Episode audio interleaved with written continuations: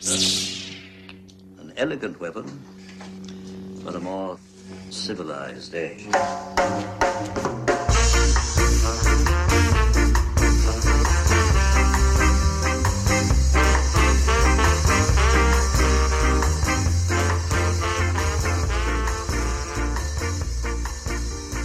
Ladies and gentlemen, welcome to An Elegant Weapon. This is episode 413. J.M. Clark. I am your host. Welcome back, all you beautiful babies. This week on the show, we got a sweet little cross pod for you. That's right, I hooked up with our good friend, Mr. Anthony Rutgazer. He is the host of the Handsome Genius Club. Uh, we got together and we nerded the fuck out. Let me tell you, we talked about a little bit of everything, and we had a grand time doing it. Uh, you'll learn. You're going to hear a bit of a second intro as we both intro our shows together. Uh, I had to record this as a bit of a prologue to let you know that the audio quality of this episode is not fantastic. I recorded from my iPhone, uh, which is never a great idea, but usually in the past has turned out better than this situation did. Uh, I've cleaned it up as best as I possibly can. Um, and it's definitely audible. It's fine. I just sound a little, uh, a little bit muddled uh, and a little bit uh, fuzzy. Um, but it's not too bad at all. I assure you, it's it, it's totally you know it, it's on that edge. It's on that edge where I feel like I had to record this little uh, precursor to let you know that it's not great, as just kind of a bit of a pre apology, I guess. Um, but I wanted to make sure it got posted because it was such a fun conversation. We talk about Miss Marvel, uh, we talk about the MCU, we talk about, I can't even remember, we talk about so many things. Um, a good old fashioned geek out for y'all. Uh, great times indeed. So, uh, that's what we're doing this week. Next week on the show, uh, Mr. Robert Ivanyuk. He is the writer of Checkmate Blues, which is the book that we recently had Keith Grachow on to talk about. It's a super cool book, Checkmate Blues, and I had a super fun conversation with Robert. Uh, so we're going to bring you that th- next week. Um, today, today is a very, very cool day as I record this. Actually, today is Wednesday, October twelfth. Today, I'll be heading to Gotham Central Comics and Collectibles. Why? For a meet and greet with the man himself, Mr. Kevin Smith. Very much so looking forward to that. I'm very excited. I'm sitting here kind of tweaking out, uh, trying to distract myself by doing things like this. Um, so, thanks for letting me distract myself for a little while um, by having the excuse to record this for all you beautiful kids. Uh, so there, there you go. That's it. Episode 413 of An Elegant Weapon is also 490 of Handsome Genius Club radio show podcast with Mr. Anthony Kingdom James Rutgazer. Uh, great times. So I hope you enjoy this conversation. Please forgive the little bit of muddledness. Um, but it's it's good times. And again, next week we'll be back with Robert Ivanyuk. Very much so looking forward to it. Um, because we're pra- we're fast approaching episode 420. Uh, so it's it's very nice timing that I'm going to get to have a little chat with Kevin Smith today. Um, we'll see what we might be able to lay down. Hopefully, we can get a little bit of a shout out or something at least. I know he's going to be far too busy to like record any kind of conversation, but uh, we always got to be ready for that Gorilla Pod shout out bumper. So you know, cross your fingers, kids. Maybe we'll we'll get a little shout out for 420 from Mr. Kevin Smith. Um, but other than that, I'm just very much forward, looking forward to meeting him, and uh, once again getting to say thank you. Uh, for the inspiration and telling me to start this podcast 11 years ago. So it's all his fucking fault that you all have been listening to me for 11 fucking years now. Unbelievable. Uh, but we're rolling along, kids. Uh, I got some other guests lined up in the very near future. Um, and so there's actually some other shows I'm going to be guesting on myself. So I'll make sure you all hear about that. Uh, it's a big pod fest. We're podding like crazy. We're podding as hard as we ever have, kids love making pod for you. Uh, and thank you, of course, for listening to this pod. It is always so greatly appreciated. Uh, but for now, here you go, episode 413 of An Elegant Weapon, which is also 490 of the Handsome Genius Club radio show. Me and Anthony Rutgazer getting geeky. Please enjoy.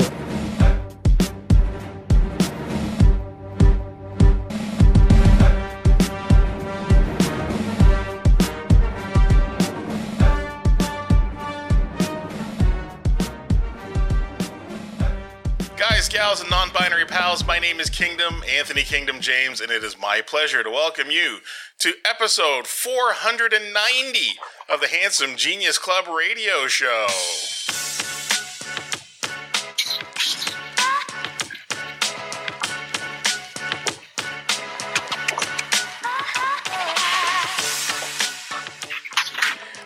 You know, you know, Jay, if you're making a bunch of noise in the background, they can hear you. Was I? I wasn't making any noise. What I were was just were you opening a door? noise. I did open a door. Yeah. Sorry, I didn't realize I my door was so loud. twice. Anyways, fuck. Kids love to hear a door open and hear me come through it. We're off to a yeah Clark yeah. We're off to a very professional start. Uh, if you're new here, this is a great time to say this. Please consider subscribing via Apple Podcasts, Stitcher Radio, or Google Podcasts, or follow us here weekly at handsomegeniusclub.com uh, so that you won't miss new episodes. Follow us on social media via Twitter or Instagram at HGC Radio Show, and find me on all social media at My Name is Kingdom. Uh, joining me today on the show, our friend and frequent guest and the host of the An Elegant Weapon podcast, Mr. Jason Clark. Hey, Jay. Hey, Anthony. Hello, everybody.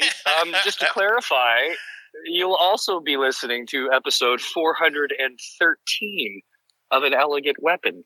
So, whichever way you go, I hope you enjoy this mess. Yes, Swapcast. Always have to give. Swapcast, podcast, crosspod. I always have to give thanks to uh, our Lord and Savior Doug Stanhope for uh, coining the phrase or popularizing the phrase Swapcast. Uh, one podcast, two feeds. Stare right at I it. I spent a decade. Hey, I spent a decade calling it a cross pod. I hadn't even heard swap pod until you started using Swap- the term. We'd always called them cross pods. Yeah, cross Yeah, pod, Swapcast, swapcast, yeah. whatever. It's the same difference. You, my people listen to your show. Your people listen to my show. Maybe they, uh, maybe they I end up hope so. subscribed to both. So I hope so because if mine do end up uh, subscribing to yours, they're going to hear a fantastic interview you just put out with Zeb fucking Wells. Yeah, yeah. Uh, Zeb Wells, who, um, if you know, is the writer of the Amazing Spider-Man, the new Amazing Spider-Man series for Marvel Comics, and he's a supervising producer, which means he's you know the writer in the room uh, for She-Hulk on Disney Plus. Uh, talk to him. Big thanks to uh, Kevin Boyd once again for uh, hooking me up with the spotlight on Zeb Wells panel at Fan Expo this year. And uh, thanks to you, my friend Jay, for uh, f- facilitating recording that episode. Uh, Hey yeah. man, you may have the sweet, sweet hookup going at home these days, but I am still the king of Gorilla Pod. That is very true. That is very true. Uh, Yeah, yeah. wanna- I, well, I was gonna say. I mean, uh, I put out that episode uh, last week, and you have been releasing episodes uh, of uh, of an elegant weapon featuring uh, a lot of little interviews that you did at Fan Expo. Yeah, I did a two part extravaganza, as has always been the tradition for fan expos in the past. And I just do my Artist Alley thing and I run on through, and I had a lot of super fun chats with a lot of cool people. Uh, a bunch of the Raid boys, uh, a bunch of our favorite friends. I finally got to get Andy Belanger on the show uh, through that and had a fantastic little chat with uh, Andy. So I can't get wait to get. I got to get him on the show for a proper hour because it was like a five or ten minute chat that I had with Andy, and just hearing about his life for five or ten minutes is so enthralling that you want to hear an hour more of it, right? No, Andy is uh, fantastic, and he uh, he came on uh, my podcast. Oh God, how long ago? It's uh, over a year. So uh, hearing what is new with him is a damn fine thing. Yeah, absolutely. I encourage you to uh, to hook that up and get Andy on an elegant weapon. Are you feeling a little FOMO this weekend coming up? Uh, because of New York Comic Con. By the time this episode goes out, uh, people will be heading home from New York Comic Con. but as we record this, it's uh, it's Wednesday the fifth.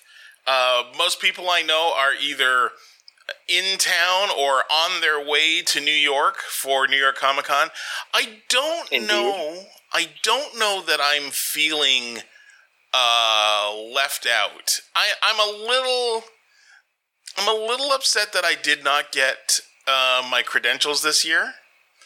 Uh, but I would guess that you know, with the new building, the north building of the uh, Javits Convention Center open, uh, and uh, people having forgotten that there's still a pandemic, that that, that Yeah. things are things are wide open in New York, and people are uh, just chomping at the bit to get back to the convention scene. That's what I saw. That's what we saw here in Toronto at Fan Expo, and that's what I saw uh, last month in Edmonton. Even Edmonton was just hopping, dude. Um, Was uh was that a, is it a smaller show, Edmonton? Like It is a smaller show. Something else. yeah, it's definitely a Okay. smaller show. Uh, I'm not sure what to compare it to. Uh, I think Edmonton is maybe forty thousand people. Oh, it's that tiny. Oh, yeah, okay. I'm not. Uh, I, I I can't tell you for sure. Um, I think on the. I'm going to go to the Fan Expo website and see. I think that they used to. They used to list. Oh yeah, they do still list attendances. So uh, Edmonton on the website, uh, they they say forty plus thousand people in attendance, whereas Fan Expo Canada in, here in Toronto in August, it, they list as one hundred and thirty five thousand people, just to give uh, listeners some kind of something to Okay, to that's interesting because there was a lot of talk this year that they might break 140 or 145. Yeah, and I think this is just what they the numbers they've listed on the website. I I also heard that they were expecting to break 140. Uh, MegaCon Orlando is listed as 140,000 plus. Calgary, Damn. Calgary is a four day show, and that's listed as 90,000 plus. That was Uh, a great show. what a fun time I had in Calgary. Yeah, My rub goodness. that in, buddy. Asshole. I'm sorry. hey, don't give me that shit. I had The, to the first the, the first day and a half were one of the most tragic situations I've ever been in. Yeah, well, we we've talked about that on the show. We go already back, talked about go back a few but, months, yeah. and you can you can hear about uh, the the the absolute tragedy of uh, Source Point Press in Calgary. But uh, Yeah. and they and and my listeners know I was doing first semester exams, which. I want to interject and say that earlier I woke up to email from the college this morning, and the oh, uh, here's the brag portion of the of the show. Let's go. God damn right. Second semester uh, dean's list is out, and I made the dean's list again. So That's awesome. Congratulations, you Yeah. smarty pants. Me am smart. S M R T baby. So This is uh, awesome because I remember when you were even iffy about going. When you Yeah. were like, yeah, I might go back to school, I might do this, and you were kind of soul searching for a bit, and then you kind of eked into this. And now, since you've gone in full bore, uh, you've just fucking taken it by the reins, man. I'm super proud of you. Yeah, I, I uh, Dean's list. Dean's list. My fr- listen to you get high. Uh, Well, I apologize. Normally, I have my own mute button, but we're not set up that way. So normally, I can mute my coughs. yeah, and I'm not. I'm not great with my mute button. I have a new mixing board. We were talking about it before we went Oh, the kids can deal with it. The Yeah. kids can deal Hey, they it. already dealt with you fucking opening and closing doors. Uh, uh, When the train goes by. yeah. Oh, great, Hamilton. Uh, I um. Hamilton, I'm in Aldershot now. Thank Oh, you, Burlington. Whatever. Fucking, I escaped the horrors that, It's- that exist it's- within it's- Hamilton. It, Metropolitan Hamilton. How's that? So, anyways, yeah. So, anyways, yes, you've. Uh, I made the dean's list both months. Well. I Yeah. uh, both semesters, and I'm I'm now in my third semester. I'm I'm doing an internship with Effin Birds. That's And, super uh, fun. Yeah, it is. It's it's uh, it's not just fun. It, I mean, it's it's great that the material that I'm pushing is stuff that I already love, and it's fun. And it- yeah, it's right up your alley. Yeah, it- you can identify with it and care about it. Yeah, and it It's very correlates. important. It correlates to stuff I'm doing, so I can see um, I can uh, closer parallels between you know what I'm doing for Aaron Reynolds and what I want to be able to do for myself and for others in the future. So I, I Yes. I'm, I'm hoping it goes well. Uh, one of the things that I have Speaking to of Aaron do, Reynolds, Yeah, uh, yeah, yeah. he himself, I believe, is in New York City right he now. is. Uh, he is. He let all of us effing birds people know that he was traveling today. So he's going to be uh, mostly incommunicado for the next uh, week. Uh, so I'm just going to get on with um, posting, uh, posting surplus extra birds uh, cartoons uh, across social media. I uh, I sat down Friday night. Was it Friday night? Yeah, Thursday or Friday night. I sat down and I I started rewatching Deadwood from the beginning, and just posting and posting and posting.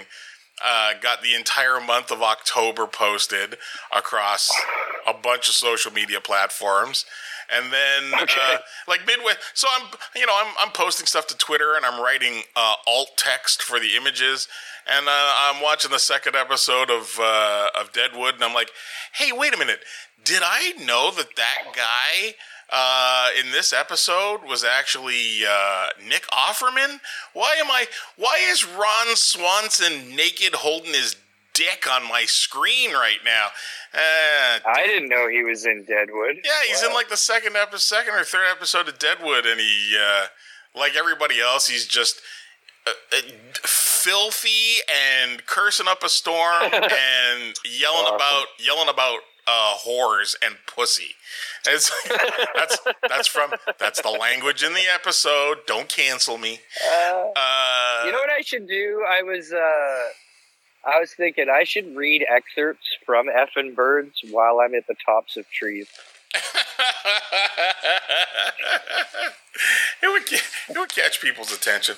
Hold on, you know what I just realized? Sometimes I'm up there and birds will actually land right next to me. Oh, Imagine that's I was nice. ready with like ready with the book. I'm just uh, I'm just emptying out my messenger bag because I went uh, I went out today. Hmm, receipts, and I, I I did some nerd shopping. Oh, here's a bottle of vodka I should have put in the freezer. Um, Birdka. vodka, Birdka. birdka. Uh, but let's see what I got here. Some of this will interest you. I got The uh, anticipation is immense. I picked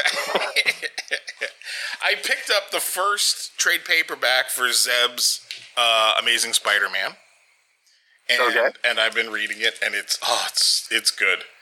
That man can write, and uh, John Romita Jr., as you heard in the interview last week, John Romita Jr. is his artist, and uh, That's crazy. yeah, dude, to get to the point where, hey, you're going to work on a book with John Romita Jr. Oh, shit. Well, there's a reward. Like, I mean, that, what a vote. I, I think about it like, like a Comics are like a farm system now, man. yeah, but it's like you know what? Like- it's like it's they're- like uh, it's like getting a championship in pro wrestling. Okay, it's fake, but when they put a title on you, they're they're they're it's a vote of confidence in your skills and ability. It's a vote of confidence in your drawing power. You know, it's your your Yeah. your your ability to get people into the tent and say, "Oh, I want to buy that guy's book." So I think a lot of now, lot of it nowadays is is trust. Oh, here comes a oh, it's a go train. It won't be too bad. oh, I It can hear that. Yeah, it's more of a faint Tie Fighter type sound. It's when the the giant the Via rails come Oh, wait a minute. barreling by. Wait a minute. Speaking of things we can each hear, let's see if you can hear this. Here we go. I, I'm, I, I just opened a tasty. I heard something crack. I just opened a tasty adult beverage. Ooh, delicious. Um, so yeah, what I'm saying is I'm noticing a lot of the talent nowadays, guys who are, uh, you know, they're plucking them right out of comics hmm very quickly after they've maybe had two successes. They give them a shot on a TV show or something, and then they can move into movies very, very quickly. And it's uh, it's just kind of crazy the the the rapid uh, amount of trust you can earn quickly if you kind of stay in your lanes with Marvel these days. Yeah. You know? Well, Zeb came from TV. Uh, like, I mean, he won an Emmy a decade ago uh, when he was just getting started on uh, Robot Chicken. And. Um, uh, and I, I, think he moved into comics from there. So, uh, Crazy. yeah. Let's see, what else did I get here? Oh, uh, but yes, highly recommended. Amazing Spider Man Volume 1 World Without Love. It actually just came out today, October the 5th, so it, it'll definitely be in stores when, uh, when you hear this. Sorry, this is Amazing Spider-Man. Amazing Spider Man, yeah. Flagship Where book, is- baby. Where where is Spider-Man these days? Like where where are we at? Where are we at in the world? What's the situation? Is Um, he he married? has. Is Mary Jane around? Do people know where are we at with Spider-Man? Because Uh, I haven't been reading in years. Okay, uh, at the beginning of this story, um, Peter has just reappeared after six months um, being gone. Like he disappears from everybody's life for six months, and I haven't I haven't been reading Spider Man for a while, but like the book starts with him in the middle of the wreckage of what used to be York, Pennsylvania. So I'm not sure what happened, but it was cataclysmic, and he uh, and, and he's he's trying to piece things back together. And Aunt May doesn't want anything to do with him. Well, I shouldn't say that. Aunt May has resolved herself to the fact that um, that he's a lying shit. So stop making me sad. If you show up for dinner on Saturday, that's fine. Other, but don't tell me you're going to be here and not be here. Just if you're here, you. Didn't she die at some point? Ah, everybody dies, brother. everybody But, uh, dies. It's like the it's like the ghost of Tracy Smothers cutting promo. Everybody dies. Uh, Like I, why I bring don't even. May, Aunt May back? I don't. Uh, well, because because Peter needs a conscience. Peter needs a conscience. Peter needs somebody to be uh, beholden to, right? And uh, So is he married at this point? no, like Mary Jane. Uh, to him? I don't Okay. know. I don't know what's going on, but Mary Jane is with a guy, and he's got two kids, and the kids are calling her mommy. Uh, oh shit! he keeps trying to call her, and she's like hiding. Hiding in a room off of the kitchen of their their apartment, and and she's just whispering into the phone, "Don't call me anymore." Uh, so so he has nobody. His uh, the closest things he has to a friend right now are, I guess, Robbie Robertson's son and uh, and Norman Osborn. What? Yeah, Okay. uh, uh, uh, Osborn appears at his apartment and says, "I got a job for you. You can you you- know you can trust me at this point. I'm uh, How's he still got an apartment after six months? because uh, Robbie's son was paying his rent for the six months that he disappeared. They used to be See, roommates. so you know there's good there's good writing in this story because you actually have an answer to my Yep. questions. Yep. and uh, and Robertson's kid, I can never remember Robertson's kid's first name, but uh, he's um, uh, the complication in this is that he's dating um, uh, not Hammerhead. Um, I'm not wearing my glasses. Hang on. I gotta put my glasses back on. He's um, Tombstone. He's dating Tombstone's daughter and wants Weird. to wants to marry her. It, it's great. No, one of the things I love, and and uh, Zeb talked about this in our interview, is how he likes to dig through canon for for characters. Right, so you know he loves Leapfrog. That's why Leapfrog's going to be in uh, tonight's episode of uh, of She-Hulk. But instead of Kingpin, and instead of you know like the the very very prominent uh, Spider-Man villains, we're getting Tombstone, and I love it. I love it because Yeah. uh, uh, you know, and here's another wrestling uh, analogy. Eventually, you got to find somebody. You got to find somebody in the mid card, and you got to elevate them to main event status, or else you're gonna run out of people that the fans Oh, yeah, are going to pay to see. And if you can make Wells makes uh, Tombstone look cool very quickly in this book. You know, it's uh, it was all Guardians of the Galaxy, man. Like, or, like that changed things when Guardians took off and Guardians did well. That opened the door to use any character possible, Well, like whether it's comics or movie or TV. It really did open the floodgates as to who you could write a story with. People just. Not that you, not that the ability wasn't there, but just people Yeah. never really thought about it. but I, I, I think there's I, it, I know? think that that is more applicable to the movies than it is to the comics because I think in the comics that ability has always been there.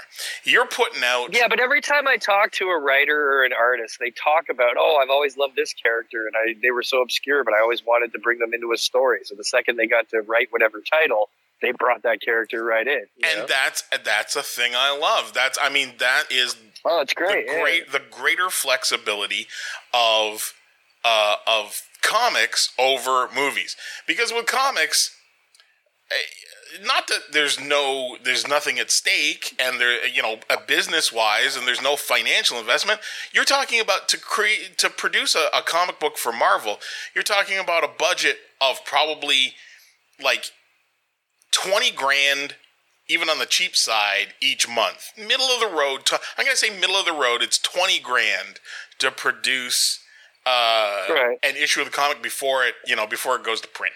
Um, right. so, but you you have more room to play with, you know, Stilt Man or you know turn. Uh, uh, turn uh, Sam Wilson into Captain America than you do when you're talking about millions and millions of dollars for a television or hundreds of millions of dollars for a movie production. So, you know, you can go out and you can you can go and make Sam Wilson into Captain America in the comics and it's a few months eh, you know, a few months in if you don't like it, you reverse it, right? Hopefully Plus, you told comics a good are a story. big lie. Like, I think the biggest lie being perpetrated right now in pop culture, Mm. and the most ridiculous thing that anybody talks about how is whenever something comes out and there's a big hoopla or discussion or debate about canon or how authentic and close to the original comic book it is, Mhm. like the that is such a minority of human beings that is getting blown up into such an epic proportion. I don't understand because nobody reads comics and nobody read those comics. And if you're one of those people who read those comics that thoroughly back then and remember as much detail as you do that you're able to complain about this stuff, you're probably one person on the internet whose one little thought or opinion just explodes and goes so viral that the internet talks about it like a general thing. Comic book fans aren't happy about this or that. No, fuck you. There are such a small amount of genuine comic book fans who are, I, I mean, in the way that, like, who read it all back then. Yeah. Like, I mean, in the 60s, 70s, and 80s, there are so few people that read all the Marvel titles and know all the details and know all the fucking background that, you know, But you see, it's, I- it's such a load of shit to me that I don't even know why we have these discussions. my my bigger my bigger problem is Oh. uh, my problem isn't uh see I don't care about genuine comic fans like that that like the uh, the notion of who is a genuine comic fan I don't give a fuck about that I don't think that, that's like that's like saying somebody is normal what's normal Right. if I you know Right. if, if if if I read 6 comic books if I read 6000 comic books I've read comic books my bigger problem with the um, with the climate around uh, com- television and movie adaptations of comic books or uh, new comic book series is the complaint about uh, uh, about race and gender. Um, you know, Yeah, I'm over that one. when when people complain like i mean there are people complaining about uh she-hulk Uh, and and and it's very meta in the show itself. Are there though? Are there really people? There are. Hold on. Here's the thing. She-Hulk? Here's the thing. There are, but it's such a small number, and they have uh they have a megaphone. Why do they get paid so much attention? Yeah, that's what I. That's the part I don't get. How they get Absolutely. paid so much attention. you want like, to know why? Like Here, I, I, it's I like have you're to letting quote. them be the gatekeepers, right? Yeah. It's like people are respecting their gatekeeping. It's ridiculous. I have to quote. I have to quote the title of Eric Bischoff's book. Controversy creates cash, and all it is Yeah. is is you have websites and news outlets hunting for clicks, hunting for viewers or readers. So they're going to take the extreme awful view and making uh making our so hey uh you know today in the news this thing you like well there's a group of wackos way outside the fence who we shouldn't give a fucking shit about but they're squawking that they don't like it because submariner is or the little mermaid is black oh no we're upset about the race of a fictional character uh, based on a myth anyways it's like eh, if if oh if I did a movie about the Loch Ness monster, would you complain that he's purple, not green? It's it is it's it's the same thing that goes with just your regular evening news when uh they're fucking when they were showing the beginnings of the trucker convoy here in Canada.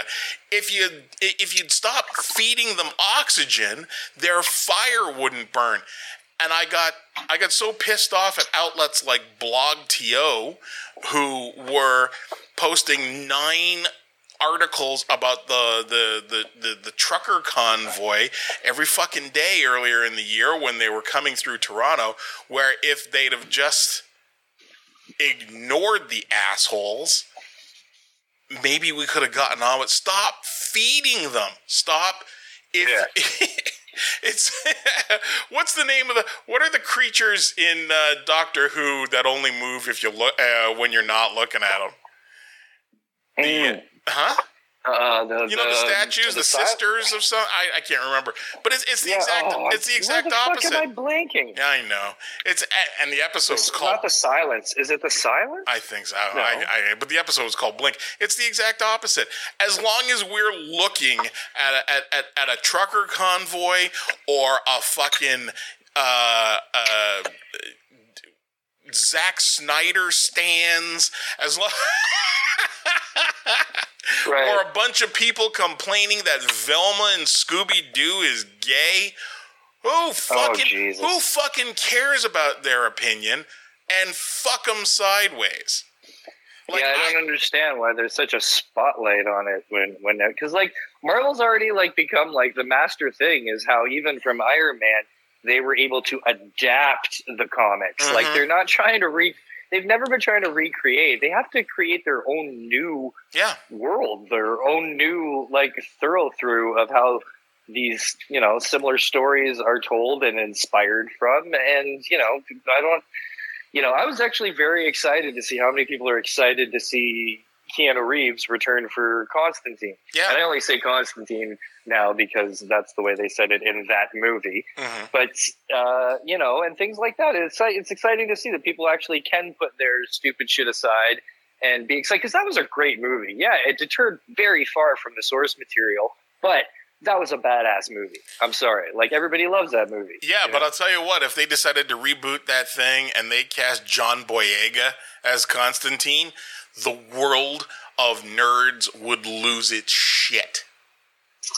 I think it's uh, it's all about how cool you do it, man. Like I was really interested to see how Jenna Coleman pulled off Joanna Constantine. Mhm. in uh and she did great she probably nailed the attitude better than anyone who's portrayed it like like she really really it was far it even exceeded my expectations as far as the portrayal of What are you talking character about? Are you talking about Sandman?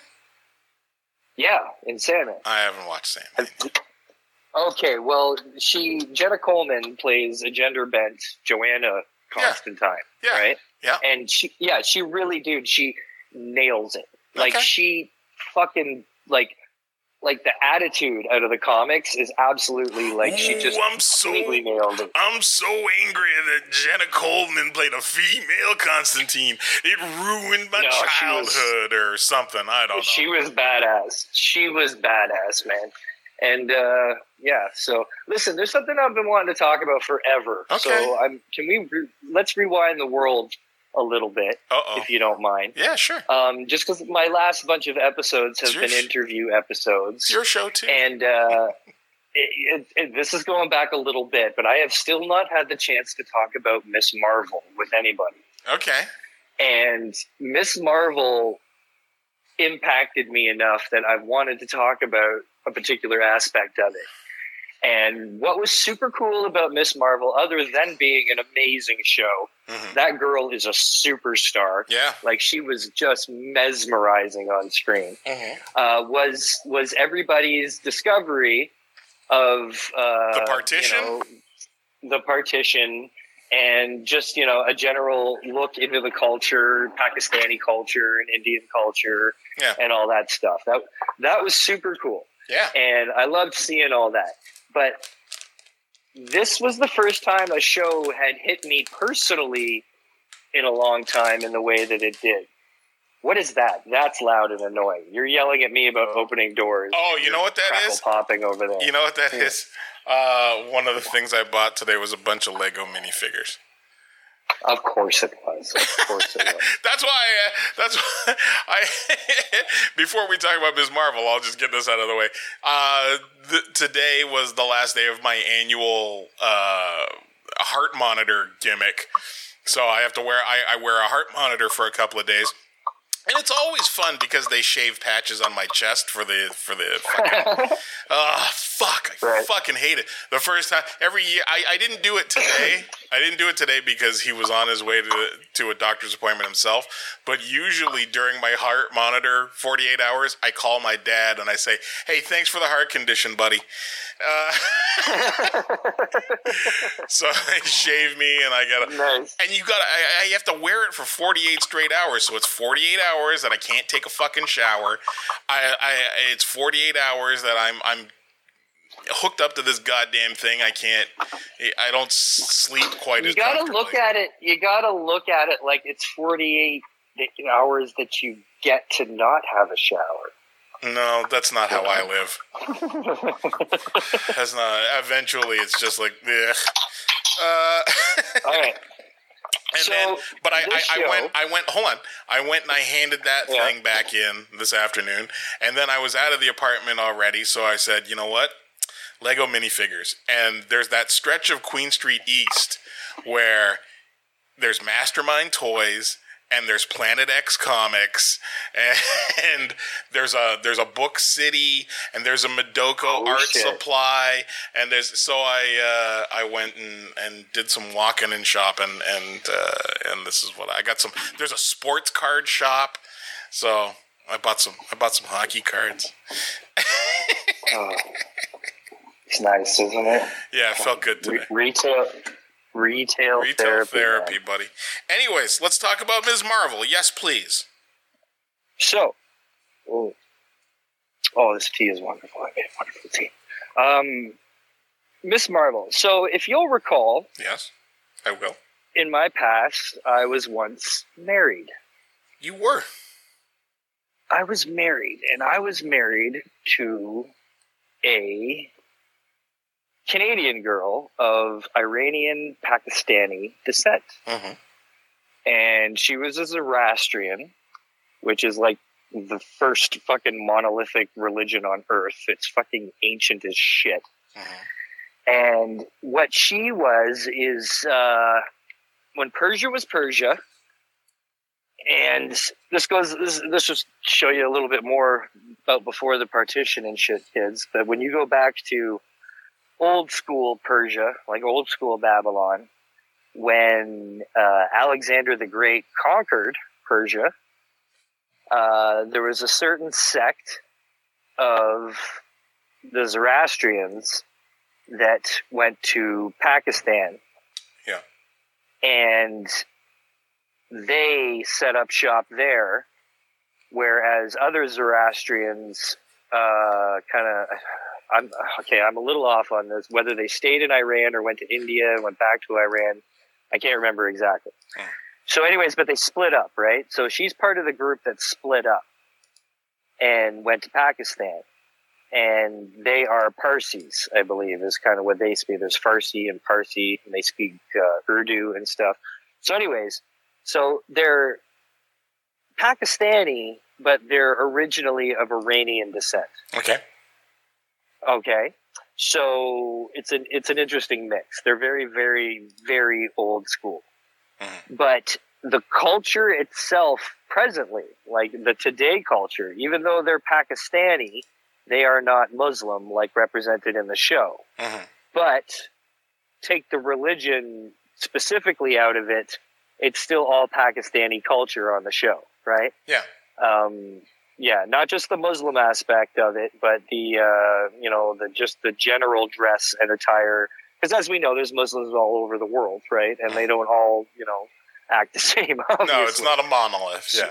Yeah, yeah. So not necessarily is the Muslim part of the culture that I identify with, but the Pakistani part of the culture was so fucking dead on hmm that it took me right back, um, you know, uh, to when I was part of this family, this, this, you know, this, uh, are you are this you Zoroastrian family. are you Bruno? And a little bit, a little bit, um, you know, except I was married in, right? So Yeah. I was a little more than what Bruno was. I was what Bruno wanted to be, basically. Yeah. Yeah. and uh, you know, and all of the the aunties, the fucking the dad jokes, the food, the music, the culture was so even just I can say from my experience of eight years of being a very close part of that family Mhm. was that it was it was fucking spot on and it warmed my heart and took me back to a time because obviously you know i'm not in contact with my ex-wife it didn't end particularly well Mm. And uh, you know so there's a there's there's not exactly great memories. I don't sit here fondly thinking of my wife very often. But this show enabled me to go back to a time that was pleasant. And wasn't just me focusing on my relationship with her but just my life in general at that time. Yeah. and you know what i was you know what my life was. And it was a lot of that so what Miss Marvel actually also gave me, other than being an incredibly entertaining show that I love, was it gave me these very fond, fuzzy, warm memories of a time in my life where I was part of this very incredible family. Like they're they're like you see, like there's no joke. The, on the show, you know, they make them seem so tight and close and everything. It's it's not uh, really amped up for the show. Like these are the kind of people that you know like nursing homes, retirement homes are unheard of. Mhm. Every single family pretty much has an elder living upstairs somewhere in their own room or something. Like it's just not even considered that you chip off a family member. Like it's it's an amazing thing. Yeah. And it was something cool to be part of. And uh yeah, it's just I've been dying to just mention that to the world. I guess that that that was something I got out of it because it's been really cool to hear everybody learn everything, and uh, you know a lot of these things I was already familiar with, having heard so many stories from the family. Because, like the show says, every family has their partition story. You know, all of these families. Yeah. Uh, this one in particular had a partition going all the way back to Alexander the Great when they were forced out of Persia. Like an amazing history.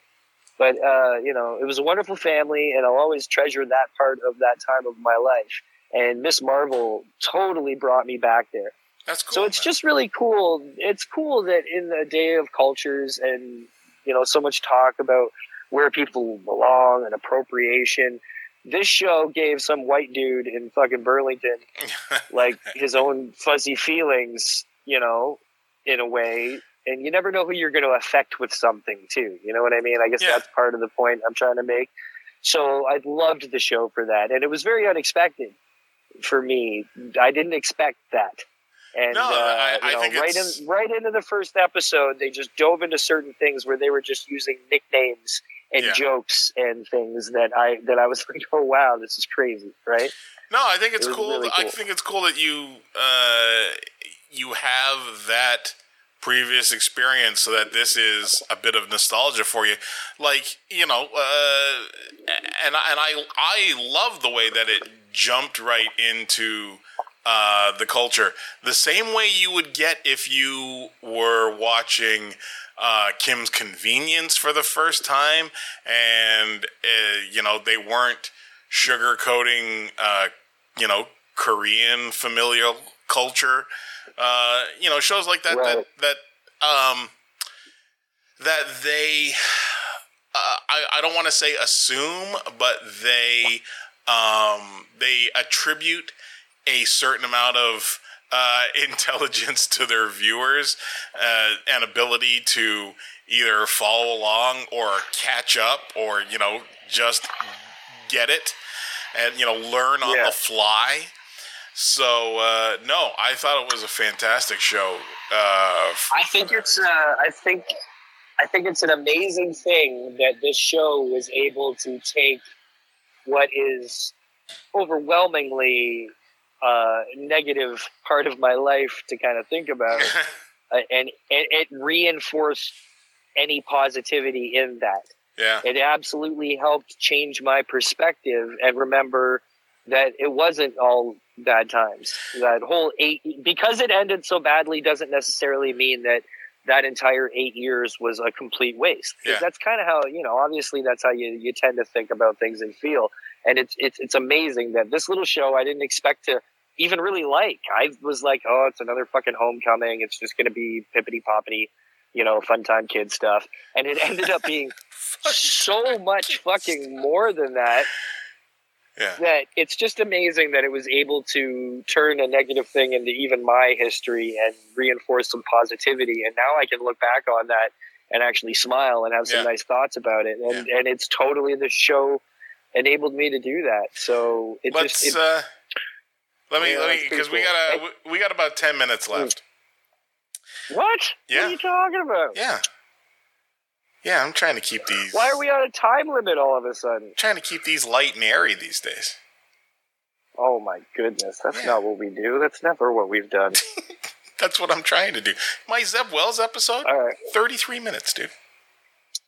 Well yeah 33 that's a panel though you know I'm you're kind of time restricted in that way to- I don't. Wanna, right. I don't want to do. It's all good. I got to That's the main thing I wanted to talk about. No, I appreciate that, and, but let me uh, let's let's let's talk about yeah. some other let's talk about some other shows real quick.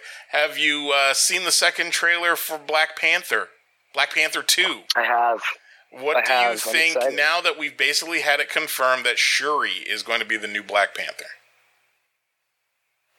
I mean, I don't care. I mean, that's great. I mean, I never cared though. Like, I was just like, I just hope it's a good movie. Like, I'm not invested in Black Panther. Like, obviously, you know, others are and should be, and Yeah. like, you know, it's deservedly so. But uh, you know, I'm just excited to see a, another. I'm excited for it to be another badass Marvel movie because it Mhm. feels like it's been a while since we had something that was just badass Marvel. Yeah, we've, had, ta- we've like, talked like before. Love and Thunder was fun, and this and that, and this is going to be a bit of a return to just a straight up badass, serious fucking Marvel movie, which is something I'm very much so looking forward to. But yeah, if Shuri's great, Black Panther, great, awesome. Like, yeah, we, no we've we've talked before about uh, about what uh, four uh, phase four being kind of underwhelming, and how Yeah. it, it, it you know you you have to rebuild, but uh, you have to at the same time find a way to keep up the excitement level that you've you know you managed to build through phases one, two, and three. For me, I like what's going on. Uh, you know, they are they are sticking to the edict that uh, T'Challa will not be recast. Uh, but for me personally, I'm I'm kind of disappointed that uh, that Shuri is becoming the Black Panther just because of Didn't you assume that from the beginning? though? yeah, I did because of the comic books. I think we all But- did. It would either but- be her or nobody. Uh, no, no, no, no. See, now my disappointment doesn't have anything to do with the character. It has to do with the actress playing the character. I have issues with Letitia Wright because of uh, because of uh, Yeah, things that she had to say during the pandemic. Yeah. When standing right next to her, you have Lupita Nyong'o.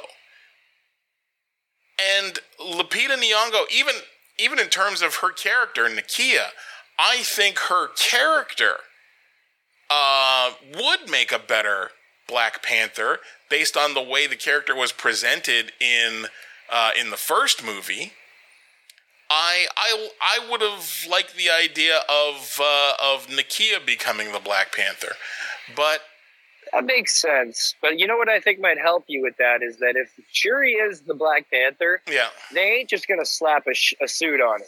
She's going to have to go through some sort of lesson learning ordeal or oh turmoil sure, that will, you know, at least make the character and maybe the actress, you know, and I, I have a feeling like Marvel got on top of her real quick. It feels like yeah, it feels like they, they were like, you from now on need to shut your young mouth. yeah. And uh, But I mean, you know. I mean, when you it, it, when you have when part of part of the process in making this decision has to be uh, who you think is going to be able to uh, open a movie. Okay, that whole thing of who will draw people into the theater on that on that that crucial opening weekend, and you've got Lupita Nyong'o, this Academy Award winning, uh, uh, high level, A level actress. Uh, why not? Why not move her character into that role and right up front in the advertising? she's in this one, right? huh?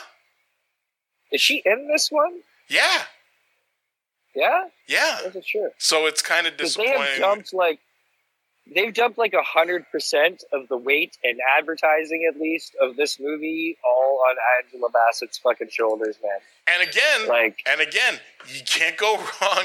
You can't go wrong. this will be her movie. You Yeah. can't go wrong making uh, Angela Bassett uh, a bigger focal point in your movie because I mean here that there's an Oscar nominated actress who is And I I'll tell you, you, something, I- motherfucker, the fact that Angela Bassett and we're going back 28 years, the fact that Angela Bassett did not win Best Actress for uh, playing Tina Turner in and What's Love Got to Do with It is still scandalous to me. Okay. who beat who beat her that who beat her that year though? um. Oh my God. Okay, I'm gonna go look at it right now, and it was Holly. See, that's an important Holly thing. Hunter in the piano. Come on. Okay. Come on. Right. Okay, well, listen though. I think I'm calling it right now. I Yeah. bet you she gets another shot, at least that's supporting with this movie. I hope so. I will bet you that I bet you that she gets nominated because of this movie. I just I have a feeling. oh there's man, so that much of clip of, this her. movie. It's That- so obvious that she's carrying this movie Yeah. and she's taking that, That- very very seriously. That clip Yeah. of her in front of the UN assembly where she's uh, she's ranting about what she's lost. Fuck. Yeah. If Yeah, i- totally. in any other movie, you throw a fucking nomination envelope at her right away.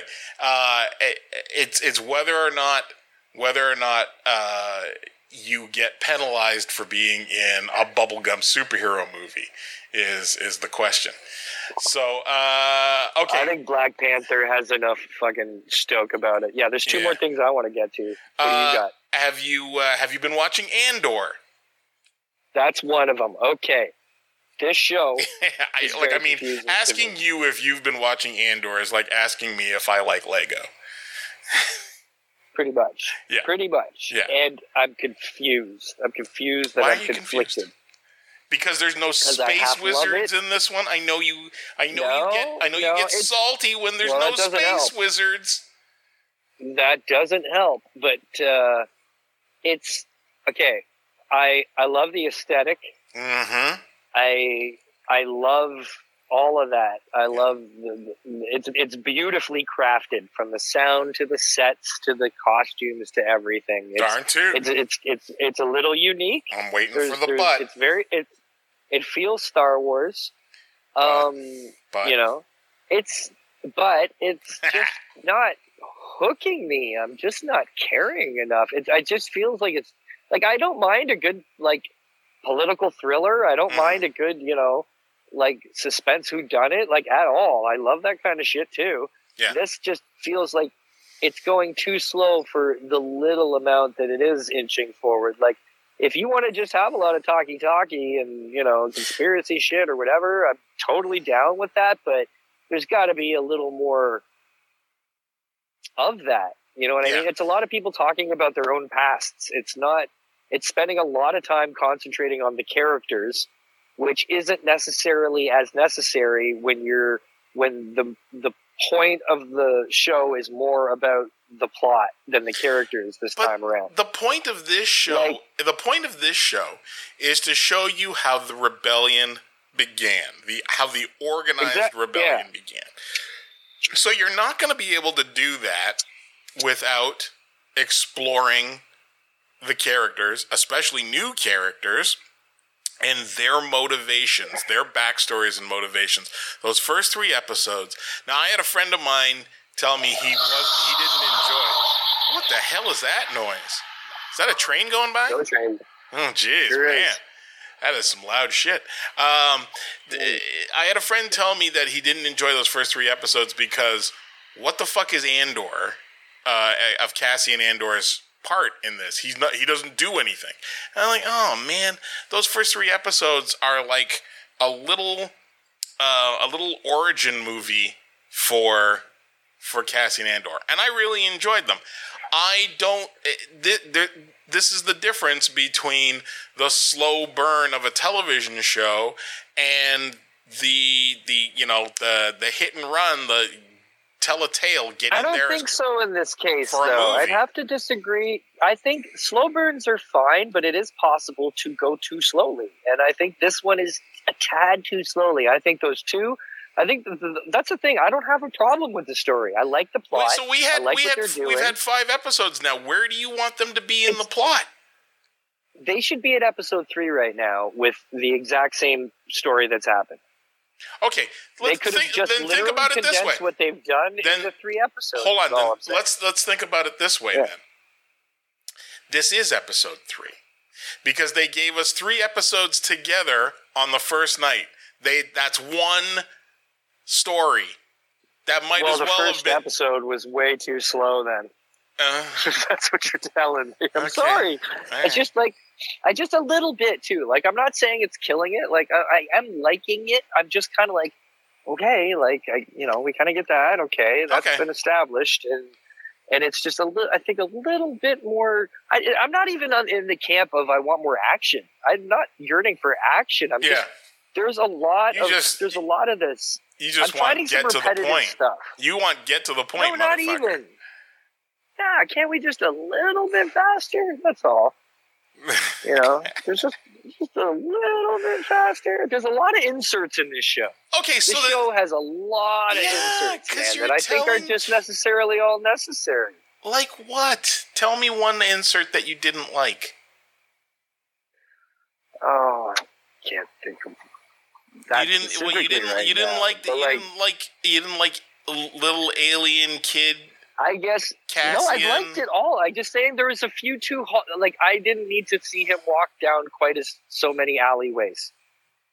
Like in the first three episodes, he walks down like eight alleyways, and it's like he didn't necessarily. we didn't, you know, we didn't necessarily like. He probably could have got to the same establishment in like three alleyways, rather Okay, can I ask? Like, Can I ask you something? Can I ask you something? yeah. Did you like the Lord? Of, did you like the Lord of the Rings movies? Um, I liked them, like not like Star Wars level liked, but I enjoyed them. Yes. Okay. I, I, I, If you I, like I more the- got on to the second. The first was my least favorite. If you like the Lord of the Rings movies, don't fucking complain about Cassian Andor walking down alleys because they made ten hours worth of movie that was a bunch of fucking hobbits going for a walk. hey man, I think all I think that whole trilogy could have been. I think that whole trilogy could have been one three-hour movie. Yeah, like you know one of the things i'm dying to see like i don't mind epics either if they're done right but Mm-hmm. just like people just often make shit because they want to stuff in as much of the shit they made as as they did. It, it, it, often doesn't make the sense, but when it does make the sense, Mhm. it can be beautifully fucking like absolutely epic, you know? So I, uh, you know, well, I don't. I don't have. I don't know. That's I am liking it. Like that's the thing. I'm not disliking it at Yeah. all. I'm just like uh, it's just a bit of a like the first couple episodes. I just I found myself nodding off at a point or two. Not because it was super boring, just because it was like nothing was being said for like ten minutes. Yeah. The, my like, my you only know. problem with Andor so far is that we're following um, we're following both the uh, the gung ho female imperial officer and uh, jackass that just lost his job. Um, I don't get why we're following that guy. See, there's Yeah. no point to be following that guy. Yeah, right? that, uh, Syril Karn is the name of the character, played by Kyle Soller, and the uh, the female officer. Uh, let's see if I can find her here on IMDb. Uh, no, I can't. I can't find her for sure on IMDb here. Um, but the the we're also following that female off the imperial officer.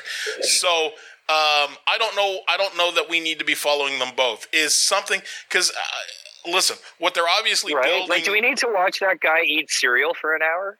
Like, you know, he literally sat at the table. I, he didn't like take a that. single bite, by the way. Hold on, He yeah, spooned at his because he picks he hour. picks up one grain of the cereal, one fuzz, you know, little puffball of the cereal, and he just stares at it because that's his, and it's it what is it was like brown and blue. It looked like a planet, you know, and it's in eat it. It looks good, man. Uh, but but but I love. See, I did. I like that story in that it's this guy and he, you know, he was upwardly mobile and he he had to stick up his ass about the rules and he thought he knew better and he fucked it up for everybody because he thought he knew better. And now the imperials come in and they say well your private security can fuck off across the galaxy. We're gonna have to we're gonna have to do this ourselves fucks Yeah. that up for th- ten you you gotta imagine thousands and thousands of his fellow uh, uh, security guards Yeah. I loved where it was going. And then he goes And home. then- he goes home to Coruscant, and he's living basically, uh, you know, it's almost at street level in Coruscant. And we know that the further away you are from uh, the the closer to the ground you are in Coruscant, the poorer you Yeah. are. And his mother is, uh, you know, this ha- nag. I shouldn't say hag. She's more. She's a nag. She's this uh, who's you know uh, is thinking above her station, and she's like riding him about how he fucked things up. So you you can see. You're seeing where he came from, why he was motivated to uh, to get out and, and, and move up, and why he thinks he's smarter than you know than uh, than his superiors. You know why he doesn't want to bend, and now he's been laid low again. You know the rug. He swept the rug out from under himself, and now he's right back where he started in the same little gray bedroom with the same action figures on the shelf from when he was a kid, and the only bit of the sun of Coruscant's sunlight that he sees is reflected off gigantic buildings in the distance. He's fucked. And what's he gonna do now? And I'm looking forward to that. I'm really looking forward to that. Are you still there? Um, oh, there you are. Yeah, I am. I was letting you rant for a sec because there's one. I muted my phone because it's one of the longest trains that has ever gone by going by. But I, but And at the same time, I don't know why we're following Syril Karn's story and that female imperial officer story. If anything, let's follow. They should have shot Syril Karn in the head, and then let's follow the imperial officer story.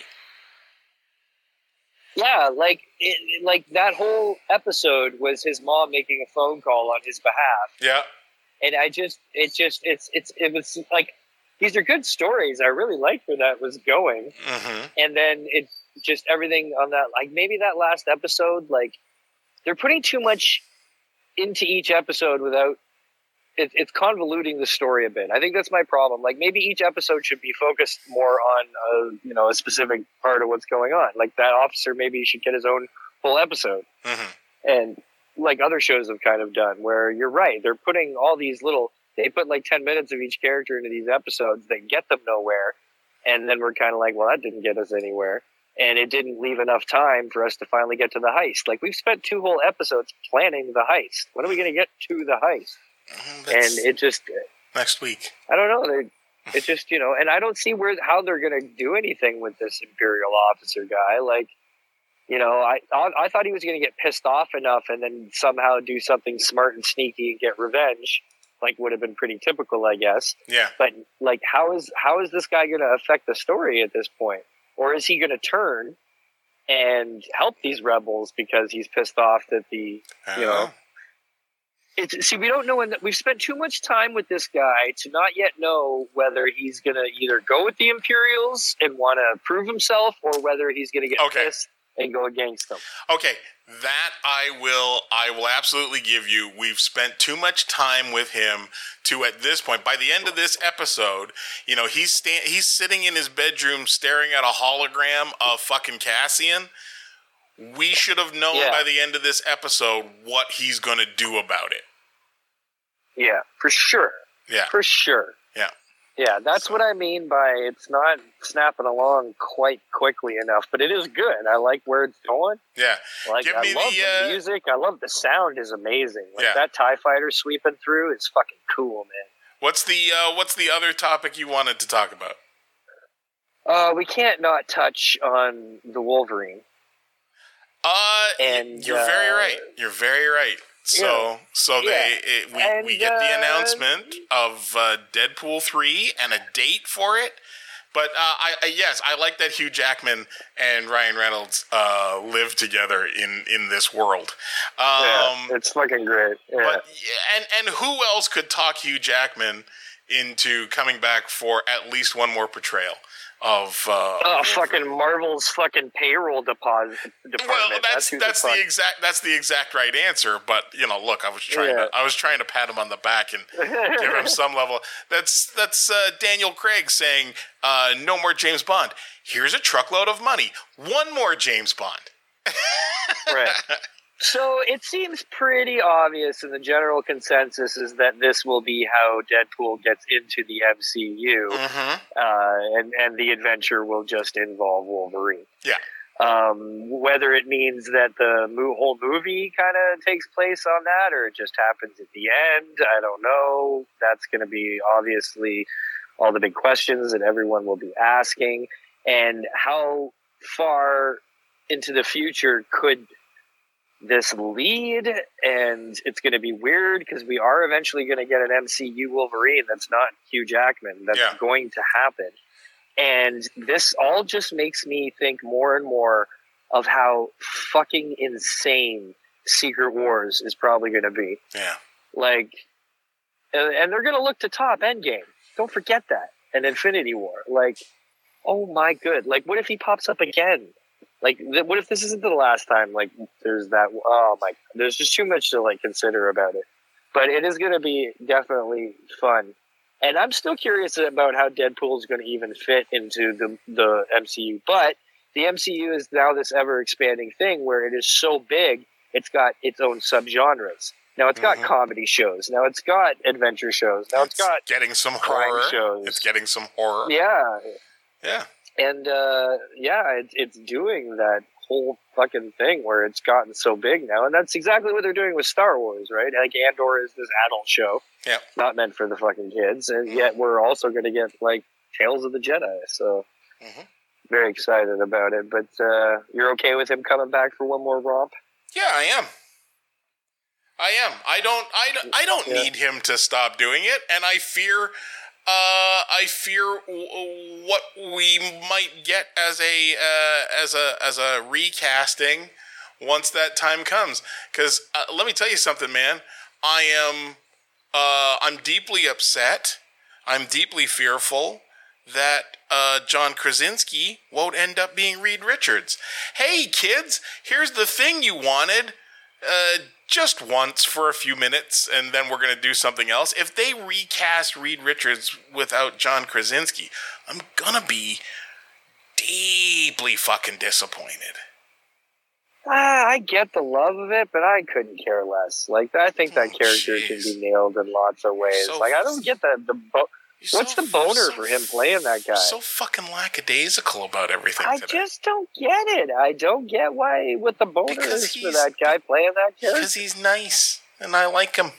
People like Yeah, him. but Reed Richards wasn't nice. Reed Richards was smart and cold. Yeah, wasn't but I think Krasinski. Like- I think Krasinski can play a dick. One of the things that I, I like a Reed Richards who is he's not mean. He's neglectful because he is so focused on science shit. It's like uh, you know uh, he solves interdimensional travel um, on Sue's birthday. Oh, I'm sorry, sweetheart. I forgot. I was too busy uh, trying to seal this hole I ripped into the negative zone.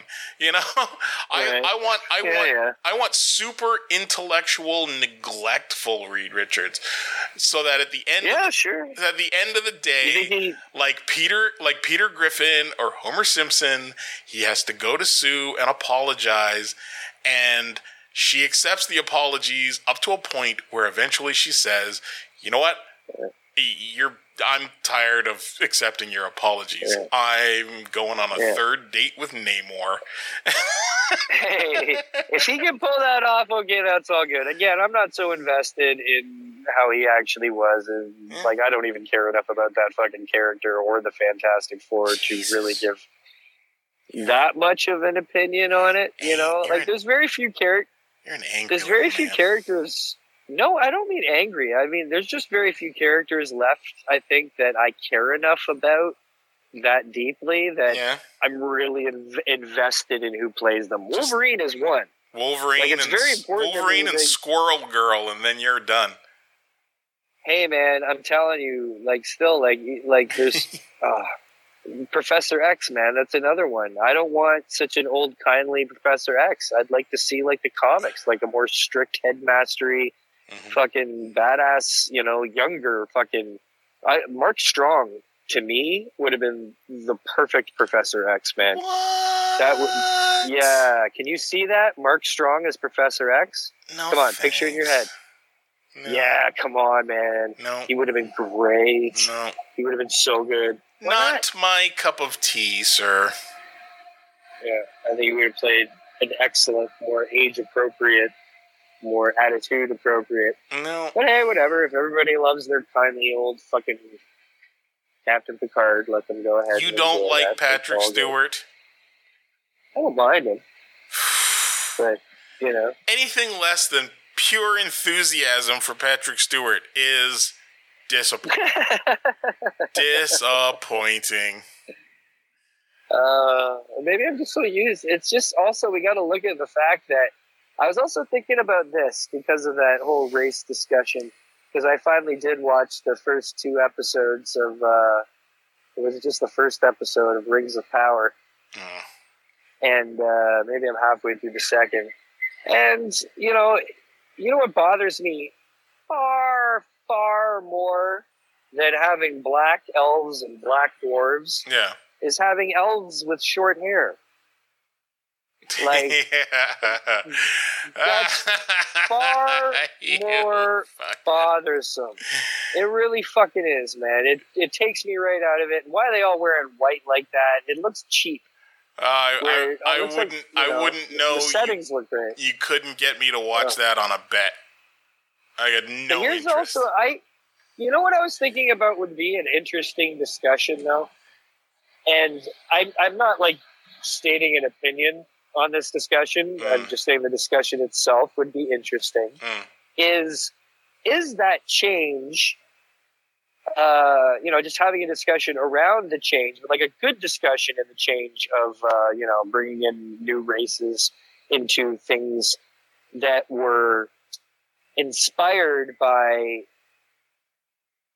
places and histories that you know may have been a little different. And I'm not saying that in a negative way. Again, no opinion. I don't think it's a bad or a good thing. I'm not saying that.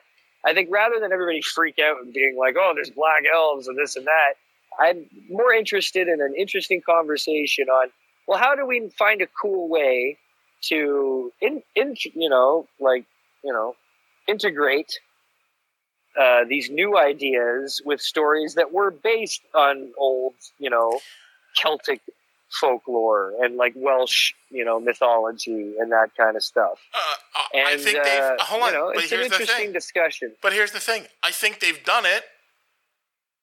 They, you know, they've they've they've they've cast certain roles with people of different races, and there it is. And what do we have to discuss it for? What's the fucking? Why is there? Why is a discussion necessary? Why does it bother people? Like why? I Why mean, does it? like, okay, why does it bothers bother people. people? It bothers people because way in the back of their head, there's a little voice saying, "Oh, those other people are taking something away from you." No, That's no, what no, it no, no, is. That no, no, no, no. That's that's what it is. no, I- I'm not I'm saying not. te- not I'm not what it is, asking you. I'm, I'm telling saying- you. I get that. I'm saying what's interesting is that people get stuck on things being the way they are for reasons that don't really matter anymore. And it's interesting as to, I, I don't know, maybe it's more a discussion about why people are so hesitant to change. Well, th- then then you need to look up. Uh, you need to look up replacement theory. You need to read a little about Yeah. replacement theory. It's not like it's not like Tolkien intentionally kept, you know, Didn't he?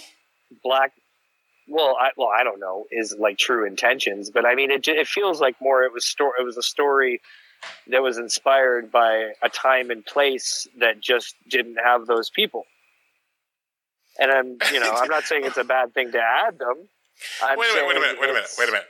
Didn't have those do people. you think Tol- No, it's not a matter Well, of didn't. It's not a matter of didn't have those people. It's a matter of didn't value those people as as uh, protagonists in his little fucking story. So well no if I mean there's if a whole writing a Wikipedia story page. There's a whole Wikipedia page on Tolkien and race. You know, I know that, and, And I know I'm- like the other reasons why we know that he had the ideas that he had.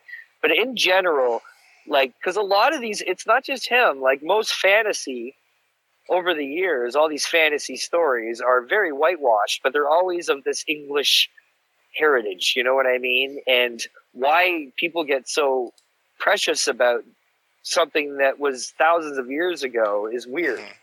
And, you know, even though sure back then it was, you know, the way it was, why why care about it being so stuck to what it actually was when especially when it's fantasy? Do you know what I mean? Mhm. Like like I'm excited to see the interview with the vampire because they've gender sw- they've race swapped in that show, but it feels um I don't know. It feels like better. It feels more appropriate in this case for some reason.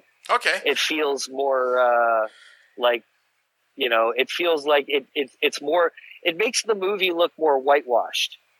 You know, uh, on purpose, like Mhm. that they, you know, people were. It makes the original movie for Interview with the Vampire look like it excluded diversity. Maybe not intentionally, but it definitely was the way it was, right? But part of that is Right. part of that is again back to the idea of who can open a movie. Who can Right. open a do movie? we look at do we look at the Lord of the Rings the same way though? Do we look at the Lord of the Rings like it intentionally excluded diversity, or do you think he even thought about it? Do you think it occurred to him? I should, you know, maybe throw some more black people in here. Do no, you think I like don't. that was I don't Peter think it. Jackson thought about? I, I don't think it would ever have occurred to a person like J.R.R. Tolkien that he should include some black I'm talking about. Pete. All right, but why didn't Peter Jackson? Uh, because I don't think, I don't think that maybe it's not. Well, I listen. Let me. I, I, I want to be. I, I just want to make sure of how I'm I don't think this. it occurred. I'm not. I just yeah, no, I don't think it. I don't think years it occurred to him. I don't think it occurred to him. I don't Right. think it occurred to him, and I think that that is that's not necessarily a failing on his part. That's just a matter of fact that it didn't occur to him. He had the book, and he wanted to make a version of the book. And if characters are described a certain way in the book, he probably stuck to that as as Bible Right. and and created it. Whereas uh, somebody now, twenty years later, in, in a more uh, in a more thoughtful society, is thinking about uh, is thinking about who's in the audience as well, and saying, "I want what's on the screen to represent more of who's in the audience." Okay. Yeah.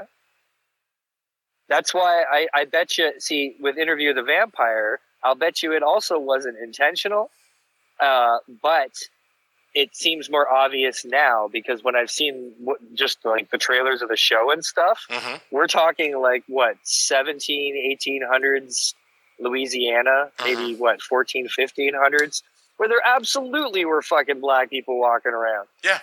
and you know there were absolutely fucking shades of color going on in louisiana fucking back then Yeah. and there absolutely should have been more it would have been more historically probably appropriate to include that Yeah. and that's why I think when I when I saw the show and I was like, "Oh, Louise Black," that absolutely that Yeah. makes fucking I'd, sense. I'd rather you know? I'd rather be Yeah. dealing with a production that errs on the side of inclusion than somebody sure. who rigidly sticks to some imaginary canon. Right. Oh no, So, a black now- stormtrooper. Well, what will we do?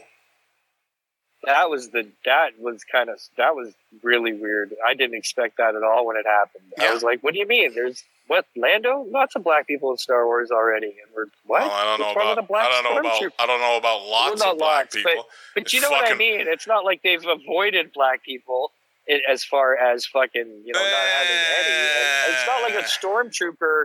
I'm saying like it's not like a stormtrooper has ta- ever taken his helmet off. They could be fucking two thirds black for all we fucking know. Yeah. Like that's it was just such a fucking dumb thing. To, it's a stormtrooper. Well, the entire an alien the entire that cl- fucking helmet, the entire clone army was Maori. right? you know. Absolutely. And you know what's cool though? Now we've had the discussion that I just said it would be cool to have. yeah. There you go. That's how you. That's how you manifest this shit, kids. You Um, and I think that was. I think that was it. The Wolverine and Rings of Power was cool though. I did actually Well. fucking enjoy it more than I thought I would. well, good if for you are a Lord of the Rings fan or a Tolkien fan, do give it a watch. good for you and George Zotti. fucking George fucking Zotti. Is George in New York? Uh, no, no. I think he's. Uh, I think he's got some vacation time this week. So Uh, it's Thanksgiving this weekend. I hope everybody has a wonderful Thanksgiving. Canadian And, uh, Thanksgiving, to we harvest early, Canadian- just like just like how Christmas is a month earlier because we harvest our saviors. I hate that we've started fucking calling it that ourselves. It really bothers me. What? Because you're not the first person to do it. I've been hearing everybody say Canadian Thanksgiving. Well, I'm just talking to the. I'm talking to the filthy Americans. I'm let, I'm I'm letting I'm letting the warmongers below the 49th Let's hope that the the warmongers below aren't so fucking uneducated enough that they don't know that it's not their Thanksgiving. Oh this come on, man! I once Or do you think I any once Americans are at home thinking, "Oh shit"? I remember being asked about Canadian Thanksgiving when I was living in the states. But uh, uh, listen, I once convinced a girl running a uh, a watch kiosk, a time, you know, like a clock kia- uh, ki- kiosk in a Yeah. mall in Erie, Pennsylvania, that Canadians worked on metric time. 10 hours a day, 10 days a week, baby.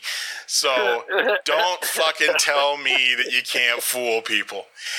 Anyways, Oh, that's Let's wrap it up there, motherfucker. 27 Okay, minutes exciting- longer than I had expected. oh, this train go by. are happening. I'm sorry, I didn't realize there was this many trains at night. Yeah, no, don't Kinda worry about it. Don't worry about it. Don't worry. Give us give us your wrap up. Uh, happening next Wednesday to t- today, Tomorrow- uh, yeah, tomorrow. October 13th. That's tomorrow Um, when this they're- episode gets they're- released. Oh yeah, well tomorrow in, in that portion of, of the, the quantum zone, uh, I will be heading. There's very few, very few tickets left to a meet and greet at Gotham Central Comics and Collectibles with Mr. Kevin Smith There you go. and uh, our, good friend Andrew Thomas, who is the letterer on Kevin's new book Masquerade, Mhm. and he's going to be there. The tickets are only fifty bucks, people. I don't understand how they're not sold out yet. I know it's a weird time; it's two in the afternoon, but that night he has to do the Clerks three premiere in Toronto, so they've only got him for a couple hours. I'm going to be there. Uh, and then on October 22nd, I know there's tickets still available for this. Uh, there's a cool event happening. May the North be with you, happening in Toronto uh, with Jim Swearingen. He's the original uh, designer for uh, Canadian Star Wars toys, and Robert Irwin, who was the founder of Irwin Toys. And it's a uh, toy collector event. There's going to be swap meets and panels and very cool stuff happening. Go to maythenorth.com and check that out. And then on October 29th, we will be again at Gotham Central Comics and Collectibles. An Elegant Weapon. I will be hosting the Indie Fest that will be happening there. There will be a costume contest. There will be prizes for kids. There will be a whole bunch of cool artists set up there. A couple of raid guys, a couple locals, uh, and it's going to be super duper fun. We'll be live streaming and stuff too. So uh, make sure that you all tune in or come on out and check that out. That is all the advertising I have to do Yep. for this, what is episode 413 of An Elegant Weapon. We are fast approaching episode 420, kids. We're going to make sure it's a special one for you. Oh, you So, filthy, uh, you filthy go. hippie There and you your marijuana. Uh, and uh, marijuana. and uh, on my side of things, you've been listening to episode 490 of the Handsome Genius Club radio show. Uh, coming up for me, uh, more effing bird stuff that will just uh, seamlessly uh, meld into existing well, you media got feeds. fucking what? dude. You got 500 cup. What are you going to do for 500? I don't know. I'm trying to get my dad. I want my I want my. I want my dad to do 500. I would Aw. really like my dad to do 500. I have to convince him though. I have to convince him. Hmm. Uh, what else for me? Uh, no conventions that I know of uh, for the rest of the year. But of course, my new book, Strip Club Quotes, is available. Uh, you can go to rutgazer.com slash store and uh, and pick up a copy of uh, of Strip Club Quotes. It's 180 pages of comic strips and uh, and and uh, just uh, straight up weird ass quotes, things that I have overheard or said or had said to me uh, over the last few years of my day job as a strip club DJ. And uh, what else? I don't know. I'm going to go open some Lego figures. I'm going to film that. That'll be on YouTube. And uh, finish reading uh, uh, World Without Love, the first volume of Zeb Wells' Amazing Spider Man. Uh, go back through our archive on uh, handsomegeniusclub.com you can find episodes with Zeb Wells, with Word Burglar, with WWE producer Ryan Katz, with uh, Star Wars and uh, Kim's Convenience star Paul Sun Hyung Lee, with uh, oh my God, with Dan Mendoza of Zombie Tramp, with Jamal Igle, with uh, with Andy Belanger, with K. Trevor Wilson, all kinds of great stuff in the archives at handsomegeniusclub.com. Just click episodes list at the top, and uh, yada yada yada, blah blah blah. Yes, 500 is approaching. So there. Um, you know, I'm telling you, I, I thought it was cool when I moved into the apartment above my shop because I was like, I'm the Fonz now. And now I'm realizing that I'm also the Blues Brothers because every five minutes there's a train going by my back window. hey, you louse! No. My bed. I don't, I don't hear it inside. When I'm inside, I don't hear it at all. When you're And, uh, when you're coming into your I've been sitting outside for quite a while. Now Yeah. I know to be aware that on what was it Wednesday nights at least that there is Lots an immense trains. amount of trains. When when you uh, when you come home and you go up those Sorry, stairs, kids. When you come home and you go up those stairs, is there an old man who says, uh, "Hey boy, do you remember my Cheez Whiz?" what? I'm quoting Blues Brothers for you. These are all scenes that revolve around the, the rooming house Oh, I where they live. totally forgot about that. oh, that's good shit. Yeah, That's man. good shit, kids. yeah, Just love it. Elwood Elwood's Uh, toasting a single piece of bread, and Right, Jake Jake falls asleep with a bottle of Jack Daniels in his hand, and Elwood turns around and notices, and he looks at it and goes, "Hey, you louse, my bed." and then uh, and then in the morning, uh, just as John Candy and the state troopers are are, are coming to pick them up, uh, Carrie Fisher shows up and fucking hits the building with a rocket launcher. Do you think if all Canadians could collectively bring one person back, it'd be John Candy? It might be John Candy. Yeah. Right? Yeah. Right? It might be. If you put a list in front of people and was like, here's like Oh, 10 people, yeah. I think they might all pick John Candy. Yeah, John John Candy is beloved and sorely missed. and how long has it been? Like, I don't know Oh if anybody's that missed. God, it's It's been like, it's almost thirty time, years. right? It's almost thirty years. I'll tell you right now. John Candy died in 1994, March of '94. wow. John it's Franklin Candy. years? Yeah, yeah. So we are approaching. that's- We're approaching 30 years. Hey, listen, um, you're doing your Lego opening. You should TikTok that shit or something. I will. Yeah, you should get, get on that stuff. I'd like to see more more Kingdom James TikToks coming across my feed. Okay. And by the way, kids, if you're on TikTok, check out an elegant weapon because I'm there and I'm doing some fun stuff. And the Yeah. Padawan is there, and uh, you know, and if you like crazy tree shit, you can also check out Arbor Wand Kenobi because I'm also doing some crazy shit on there. Filthy So puns. Check it out. All right, that's it for today. Yeah. Wrap it up. Woohoo! Wrap it Good up. Times. One love. Uh, everybody, that's all we are going to have this week on the Handsome Genius Club and an elegant weapon. Take it easy. Bye, everybody.